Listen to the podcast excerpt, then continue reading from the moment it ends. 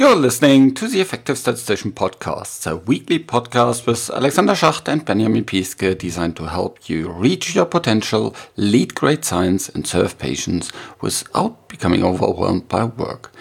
This is podcast number one of the CALC series, From Molecule to Patient, the statistician's role in developing new medicines.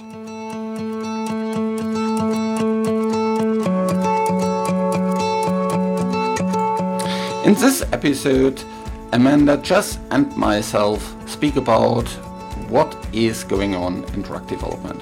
We really start from very, very early in the drug development process, give you an introduction into what's happening there, what are the different phases of drug development, and what's happening in that, so that you get a good overall understanding of what's going on there and where statisticians actually play a role.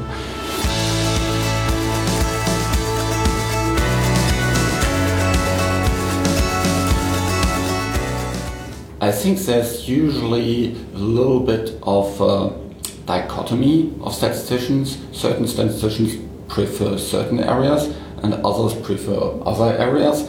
And you, it would be good if in your first job you end up in the areas that you actually like. And there's no kind of good or bad about it. It's just that you may like one much more than the other.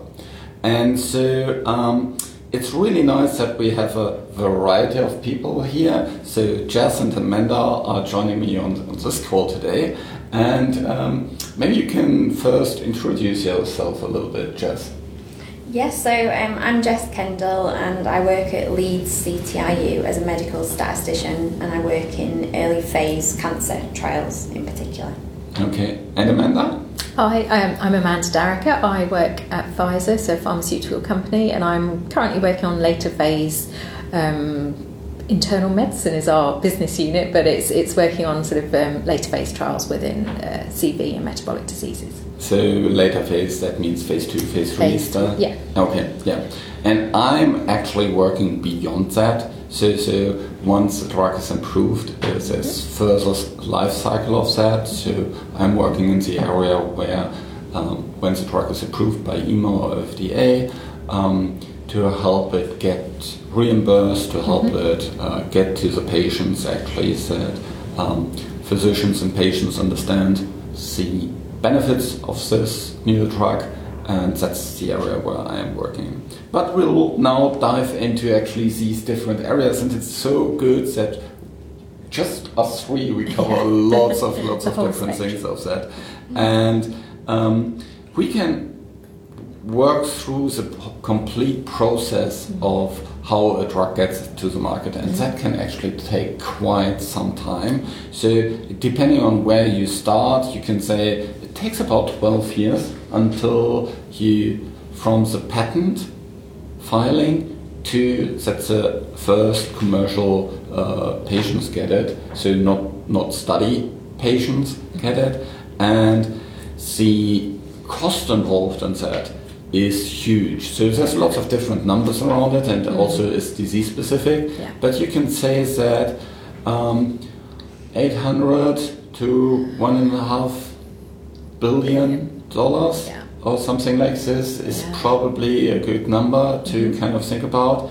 And of course, lots of these drugs fail along the line. So, so if I think I once saw kind of a, a big bag of white um, white tennis balls mm-hmm. in it. There's tish tennis, tish, table tennis balls in it, and there was one red one in it, and that showed that there were ten thousand table tennis balls in it. Yeah. This is one red one. Yeah. One red one is the one that actually gets yeah. to real patients. Yeah.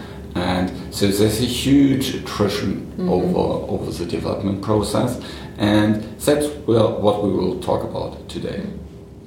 Okay, with that, uh, maybe we start actually at the at the very much at the beginning. So, um, just what's your kind of day to day work and and uh, working in the in the early phase?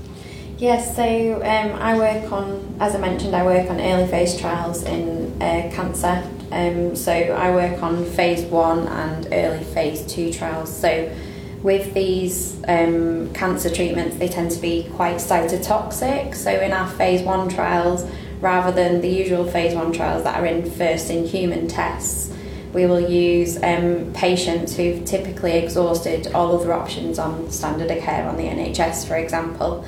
Um, and we'll be mainly looking at the safety of the drug. So it'll be looking at identifying the recommended dose, so the safest dose that is um, that provides an efficacious outcome for these patients.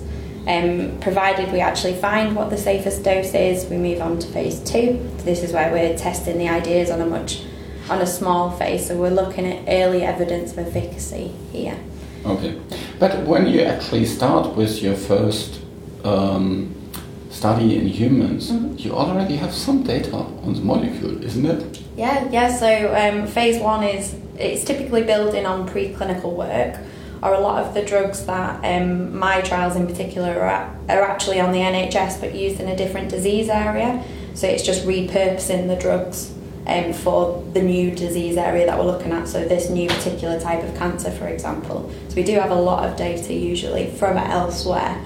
We've normally got some evidence that it would work in this area that we're looking at now yeah. as well.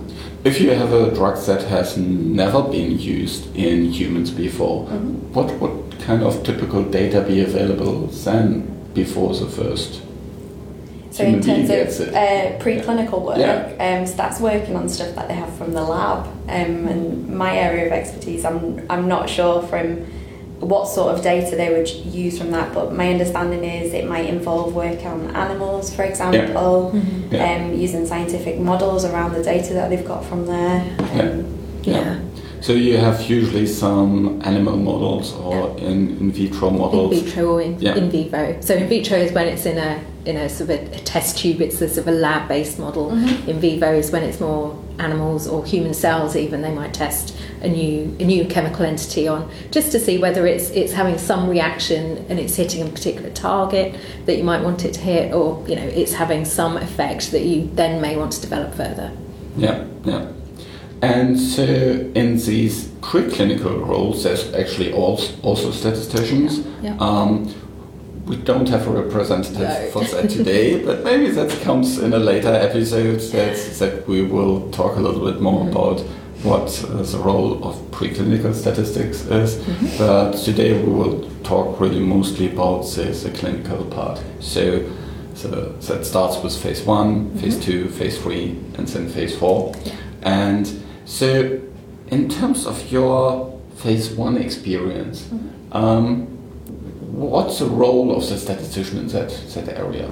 So in phase one, the role of the statistician is quite heavy. Um, so um, as a clinical trials um, statistician, we're involved in every aspect of the trial, regardless of what phase you work on, all the way from applying for funding through to actually designing the study, opening the study, and analysing the results and publicising them at the very end. But as a phase one statistician, whilst the um, there is quite a lot of work into designing the study, so you might have phase one trials where, as I mentioned, you are looking to find the safest dose. So you have different doses that patients would um, be looking to receive. So there's different designs available for that, and some of them have some quite statistical models behind them. So in advance of applying for funding, we would have to do quite a lot of simulation work to find out what sample size we were looking at to look mm. with these patients, how many patients we would need per cohort for each of the dose levels and stuff like that.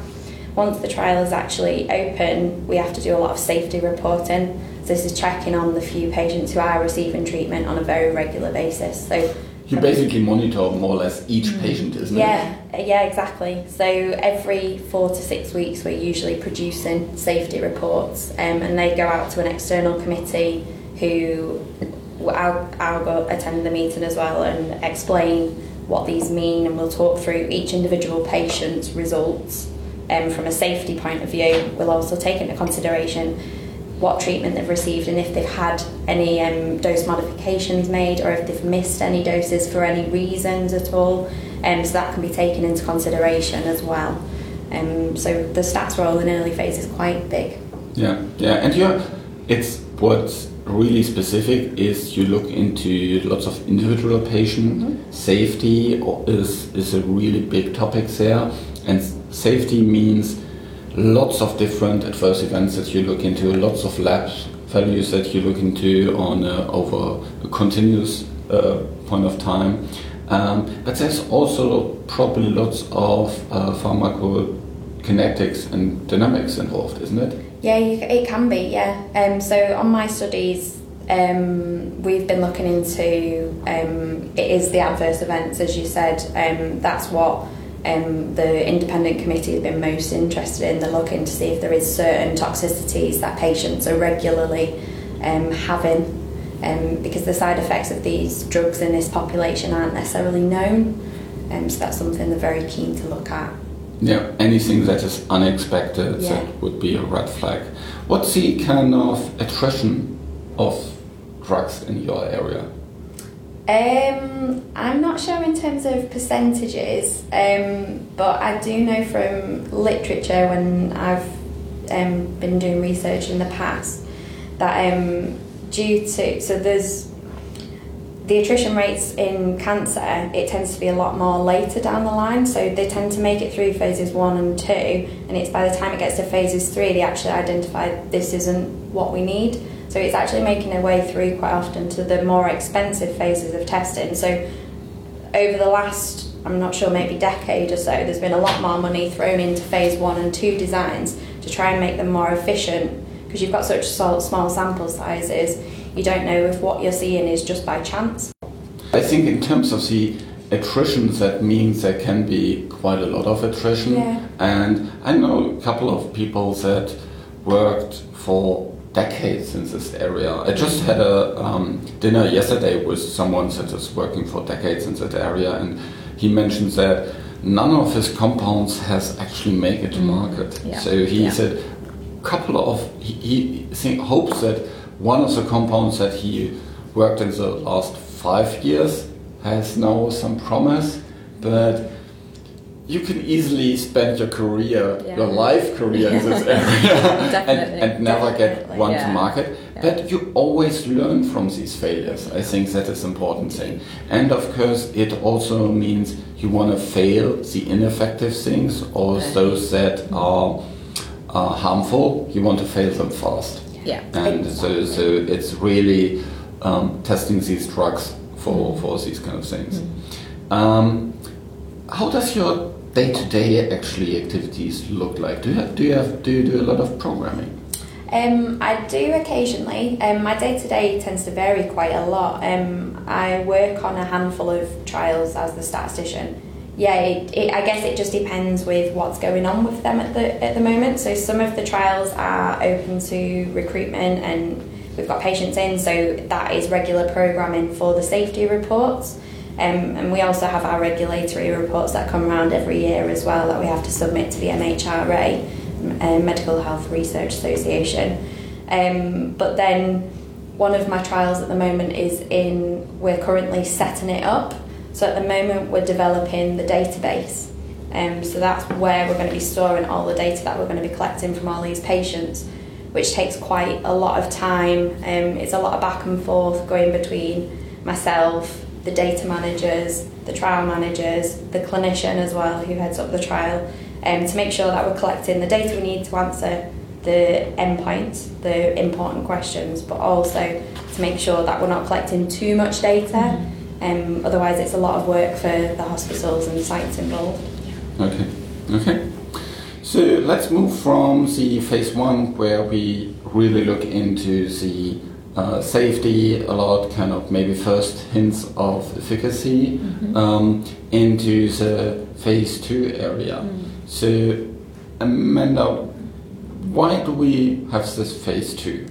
So, um, certainly within the areas I work in, um, phase two tends to be when we really start to test out our new compounds in, in a larger group of patients. Not, not a huge study, but you really want to try and see whether the, the drug is working as it should do and what you expect to then see once you actually get it out onto the market um, into sort of more a wider patient population. So phase two often is called proof of concept. So you're really trying to, to understand whether the mechanism of action for your new compound is, is working as it should be, um, how much efficacy are you likely to see. You might start off just by testing one dose versus placebo just to get that initial proof of concept result. Um, but then you may then, well, you would then have to move on to what we call dose ranging studies, so where you look at a whole range of doses and really you really want to then test well what's the maximum dose you can go to both from an efficacy perspective see whether the drug works at that dose but also more importantly or just as importantly from a safety perspective.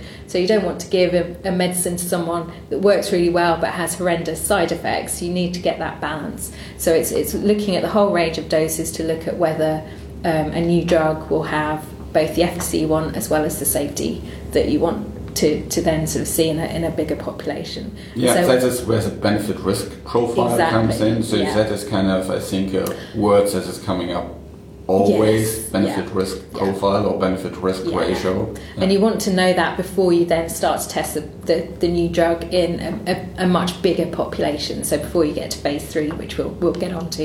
Yeah. But yeah, so phase two is really about learning about your new medicine. So which doses are, are working, which doses are safe, where which population you might want to test in eventually in phase three. Um, are there any particular side effects you need to be looking at? Um, and, and it's really just trying to make sure you, you gather as much information as you can about a new medicine before you then take it into a much bigger population. Yeah, I think phase two is really kind of the end of phase two is a really important readout Yeah. because that is a decision whether you do the major investment in phase Exactly, three. So yeah, uh, yeah. because everything up to then is, I would say, relatively small, Small, yeah. relatively cheap. Yeah. But phase three is really the Is big when you really expand? Yeah, Yeah, exactly.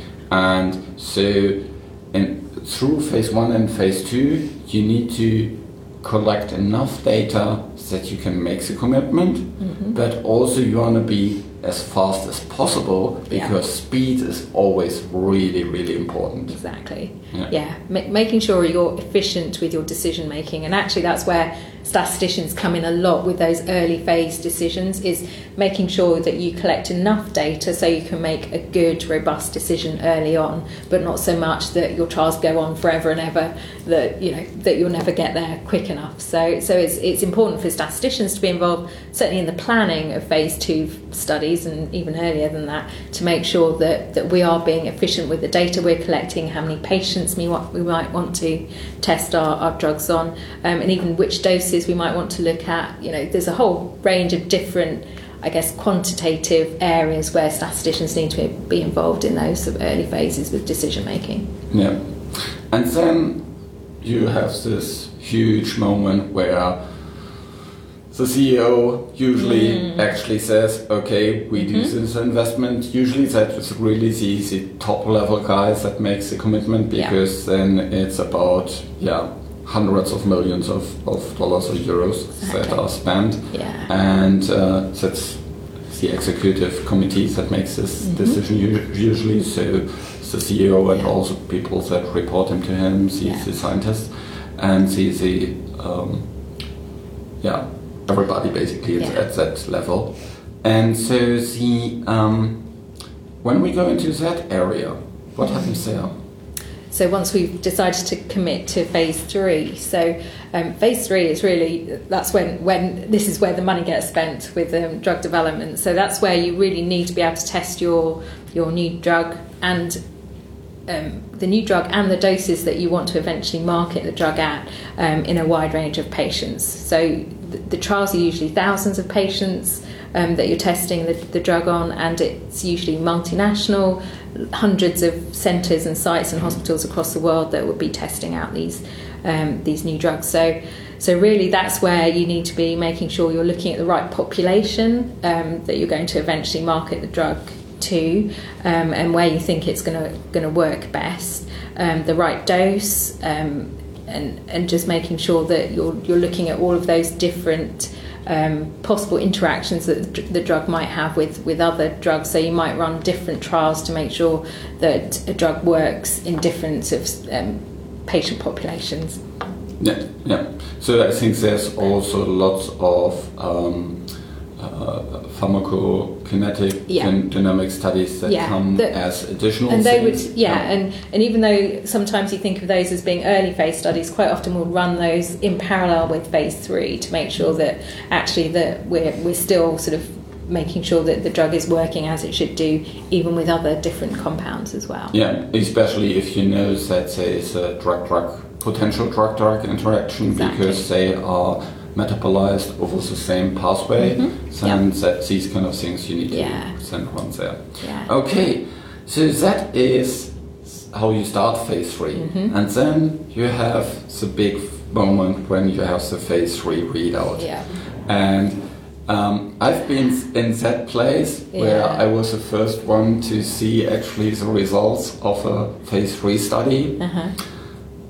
and it was negative. oh gosh And there was no whatsoever. And then we saw, oh, there was a mistake in it.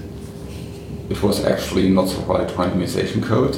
oh my goodness We ah, Goodness. fixed that, and then we saw really, Oh, and really nice results. the real results But uh, that's that's a really really Yeah. um, uh, awesome moment That's if you have a phase three Yeah. readout, or I think actually for Any. any, study And I having think- that readout yeah, is an as- as- amazing moment. As yeah. statisticians, we're always involved at, at that point. We are the first to know the results of any trials, and so and I think that's one of the most exciting things that we do um, as our job is just having having the data in our hands and being able to sort of you know present that to the rest of the team. So even before any of the clinicians or anyone else within the company knows, you're the first one to actually sort of have those results in your hands. So that is exciting. Yes, that's quite exciting. You feel kind of very, very privileged. Yeah, definitely, definitely. Um, okay, and then these results. What then happens with these phase three results?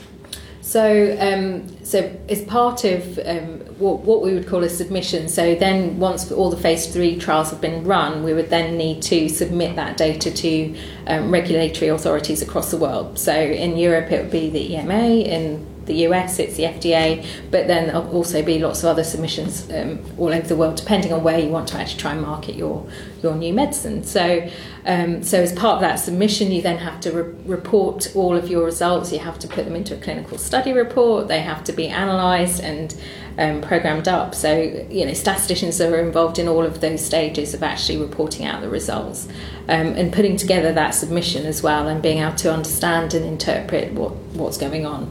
Um, and you might have results from individual studies, but then you also may pool different studies. So you might have a combined analysis um, and have what we would call an integrated analysis that you would then also need to, to be involved in as well.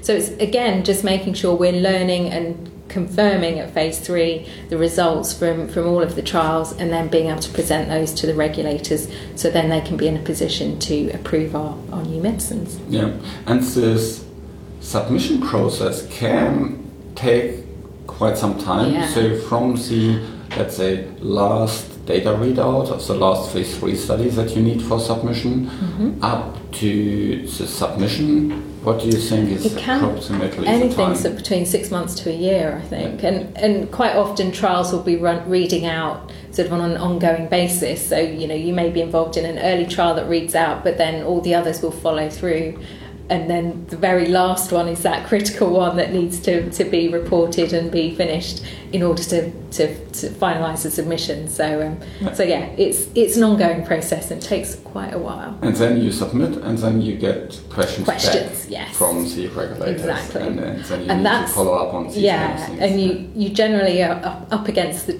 a real sort of time uh, time deadline for that. You normally get a very limited amount of time to reply to those questions. You might have a what we'd call a, a rapid response team to respond to the regulatory questions. And it may be something that you've never even thought about, so you have to do new analyses, or you might have to, to revisit some of the analyses you've already done. And it's again, it's quite pressured, but again, quite it's I think the thing I enjoy about that is that you're trying to put forward an argument for why the results show what you you're saying they, sh- they show. Um, you're almost acting like a bit of a I was thinking a bit of a lawyer really, trying to sort of put across your your point of view, but using the data that you have and the analyses that you've done to be able to to sort of back all of that up. So it's yeah, I quite I quite like doing that, Okay. even though you're under pressure really. yes, that's, that's a lot. There's a lot of pressure involved, and I think probably one of the most pressure moments is any public hearing, isn't it? Yes, yeah. And I personally, I haven't been involved in, in one of those, but yeah, I I've seen other ones, and it again, it's it's just being able to pull out the results that you need to be able to put across a point that a question you may have been asked by the regulators. And again, the statistician is at the forefront of that. They're the ones that know the data inside out. They know the the analyses that have been done, what tables will answer a particular question, and you need to be able to have all of that information at your fingertips to be able to answer those questions. Yeah. And then hopefully mm-hmm. you get this approval letter from the FDA, from EMA, mm-hmm. and, and then you can start to, to market your drug. Yeah. And that's actually where, where my area comes in. Yeah. And um, although my work actually starts earlier, like kind of um, you would prepare for phase three already while the phase two is running. Yeah. Um, uh, the launch of a new drug is uh, worked on about two to three years before Yeah. actually the first um, drug becomes commercially available. Uh, because then you, have in most of the countries, you have an additional step that you need to go through. So, for example, in the UK, you need to uh, submit to NICE, which um, makes sure that the drug is also cost effective and, Yeah. and looks into these kind of things. So, it's really negotiations with uh, what generally is called payers. Yeah. And these are, in most countries, these are government bod- bodies uh, or associated with the government. In the US, these are very often big insurance companies or um, so-called PBMs, um, where you make, want to make sure that your drug is actually reimbursed by the by the insurance, and that can be private insurance, especially in the US, or Yeah. Medicare and Medicaid there, and in uh, other parts of the world, it's um, it's government bodies. And then, of course, you also need to make sure that the physicians that prescribe the drug and the patients uh, actually understand the value of the drug. So that's where also statisticians can play a big role Yeah. in communicating effectively the uh, the value of the product and how it separates from other other um, uh, drugs. I think that is one of the primary emph- emphasis later on, Yeah. whereas earlier it's a lot of placebo comparisons and things like that. In that area, you have shown that you you know have a good benefit risk profile versus placebo, but placebo is never prescribed in practice, or nearly never. Yeah. So Yeah. uh, it's really now much more the question: How do does your drug compare to standard of care, to other similar compounds that are prescribed for the same medication? Yeah. And then it you know goes on for quite some time. There might be re-reviews from uh, payers.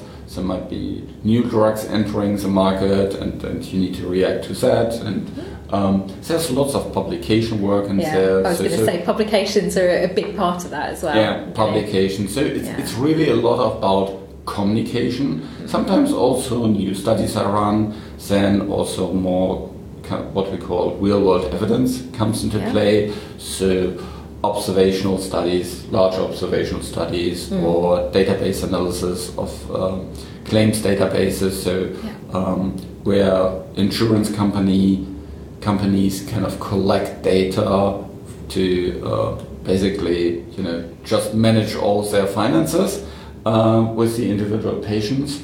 Um, that data can also be used to uh, understand better how drugs are treated, what is uh, are used, how their compliance is, how their retention is, Yeah. all kind of Yeah. let's say real world What questions. happens Yeah. when it, when the medicine's actually been taken by real patients? Yeah. Yeah.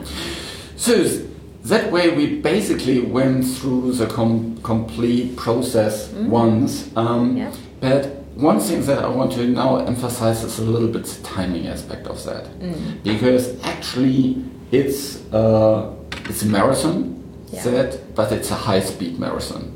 It's there's always in all processes there's a lot of um, pressure on, on timing, and very often uh, statisticians are asked to accelerate things. So I think that's probably one of the most common questions. Can we do it faster? Mm. Yeah, yeah. and uh, so in drug discovery, you want to be faster than others to kind of um, have potential targets identified and things like that so, so that you have some preclinical uh, candidates then you want to be there really fast with, with getting first things into into phase one mm. and in phase one I think you want to be really fast to get into phase two, isn't it? yeah, yeah, of course. I think that's really important where um, the feasibility of site assessments come in. So, um, in the cancer trials that we're looking at, we are the phase one studies are they only require small amounts of patients, so we do only need a handful of sites, maybe like five, six, seven sites or so, something like that. Um, but it's really key that um, you choose sites that are actually going to get participants that fulfill the eligibility criteria and that they're actually going to be able to recruit them to the trial mm-hmm. quickly as well. Yeah. Um, so the feasibility assessments at the beginning, before we decide which sites we're going to choose for the study, is really important for the phase one to help speed it up because recruitment can be a big slowdown in the phase one mm-hmm. study. Yeah, that depends very much on the indication. In cancer, of course, you yeah. have lots of rare diseases, but if you think about uh, diseases like diabetes or uh, COPD or uh, lots of these other kind of widespread diseases, mm-hmm. you, you sometimes have just a specialized center yeah. that um, gets these patients all in more or less at once, yeah. and then all eight patients go through the cohort yeah. yeah. yeah. and particularly if they're healthy volunteer early phase studies, then yeah, you literally just get a, a, sort of a twelve patients in at a time, yeah. test them, and they go. And, yeah, yeah, at that time, can, twelve healthy volunteers sometimes. Yeah, yeah, yeah. healthy volunteers. Yeah, yeah. Or if you have patients and and you have a big pool of patients, then that mm. can go quite quite fast. Yeah, and then it's. Um, that's really speed is really important mm. and, and um, that is throughout the process because yeah. then once you have the phase three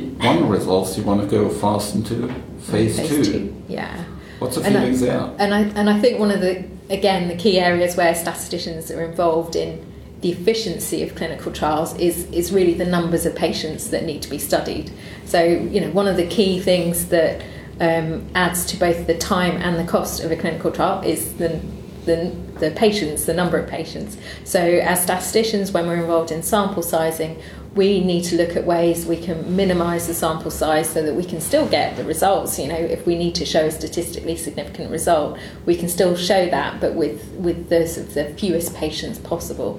Um, and quite often for phase two you're not even looking at showing a statistically significant result. We won't go into the technical details but you might just want to be able to characterize the dose response. So there you're looking at a slightly different methodology where you're looking at maybe dose response modeling and you can use fewer subjects than maybe if you were looking at hypothesis testing. So there's ways that statisticians can use their influence and their statistical methodology skills to help minimise those numbers of patients, particularly for phase two, where, where you have a little bit more um, leeway in terms of how, how you might design a study. Yeah. Um, and so that's that's really I think where we can help bring trials in faster and make sure they're as efficient as possible. Yeah, yeah. and I think that's where also a lot of statistical innovation comes in. Exactly. So, so yeah. that's where you can make a huge difference if yes. you're up to speed with the latest uh, things and um, yeah. can, can really help. I think yeah. Yeah. Sorry. No, it's okay. Um, so what I was going to add to that as well is another way in phase two that we can, and I guess it works in phase three as well, that we can, as a statistician, can be involved to help speed things up is making sure we identify the right endpoint to look at. Yeah. So in cancer, in phase three, for example, you might be looking at overall survival as your endpoint, which is going to be have a very very long follow up period. So you're not going to get the answers for a long time mm-hmm. in that. But you could in phase two, you could use a surrogate marker for that. So you might use something like progression free survival at six months. So you only have to follow up patients for six months after treatment Um, so that brings Yeah. the endpoints a lot closer. Exactly. And so you can see the results a lot quicker Yeah. that way. Yeah. And I think you know there's a lot of other disease areas where we're, we're trying to now look at biomarkers and surrogate markers to then sort of u- use those instead of maybe a much longer term endpoint that will, as you, say, as you say, take a long a long time. Exactly. Or you can do interim analyses, which is again Yeah. another area where statisticians would get involved in planning those, and I guess importantly planning the decision criteria for those to make sure that you can make those decisions as early on as possible.